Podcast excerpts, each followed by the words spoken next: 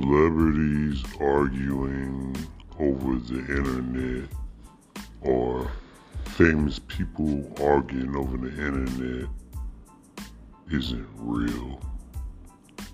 They're just acting. Because if it was real, they wouldn't be doing it over the internet.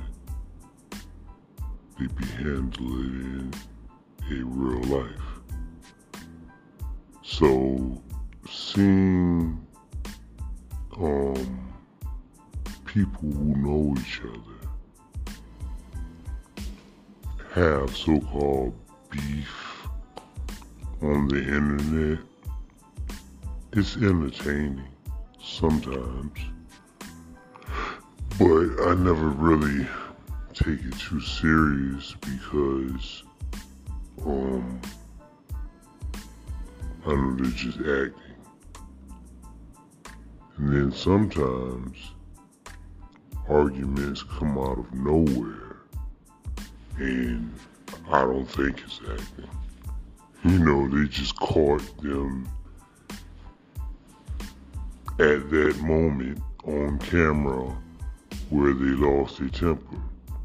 But a lot of it is just so they can um, get a lot of attention before they do a new project, like a new album or a new podcast or a new show.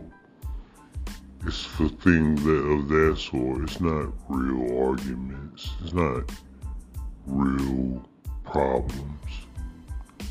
But the thing is, sometimes, and I really don't like when it happens because I don't like violence, but sometimes some celebrities play like they have a problem with someone else and it actually turns into a real problem. But um, I think that's rare. Cause like I said, most of the time, they probably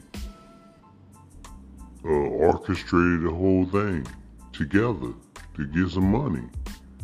Think about it, man. You get two famous celebrities, whoever, and they pretend to argue on YouTube and get like a million views. Get paid from that. Then they drop an album, they will get paid from that. I mean, the money just keeps rolling in because of advertisements. Uh, I mean, they monetize everything. So, don't be fooled by that kind of stuff, man. If you see two of your favorite celebrities or some of your favorite celebrities arguing over the internet and talking about what they would do and talking, talking, talking, don't pay attention to it. It's all an act.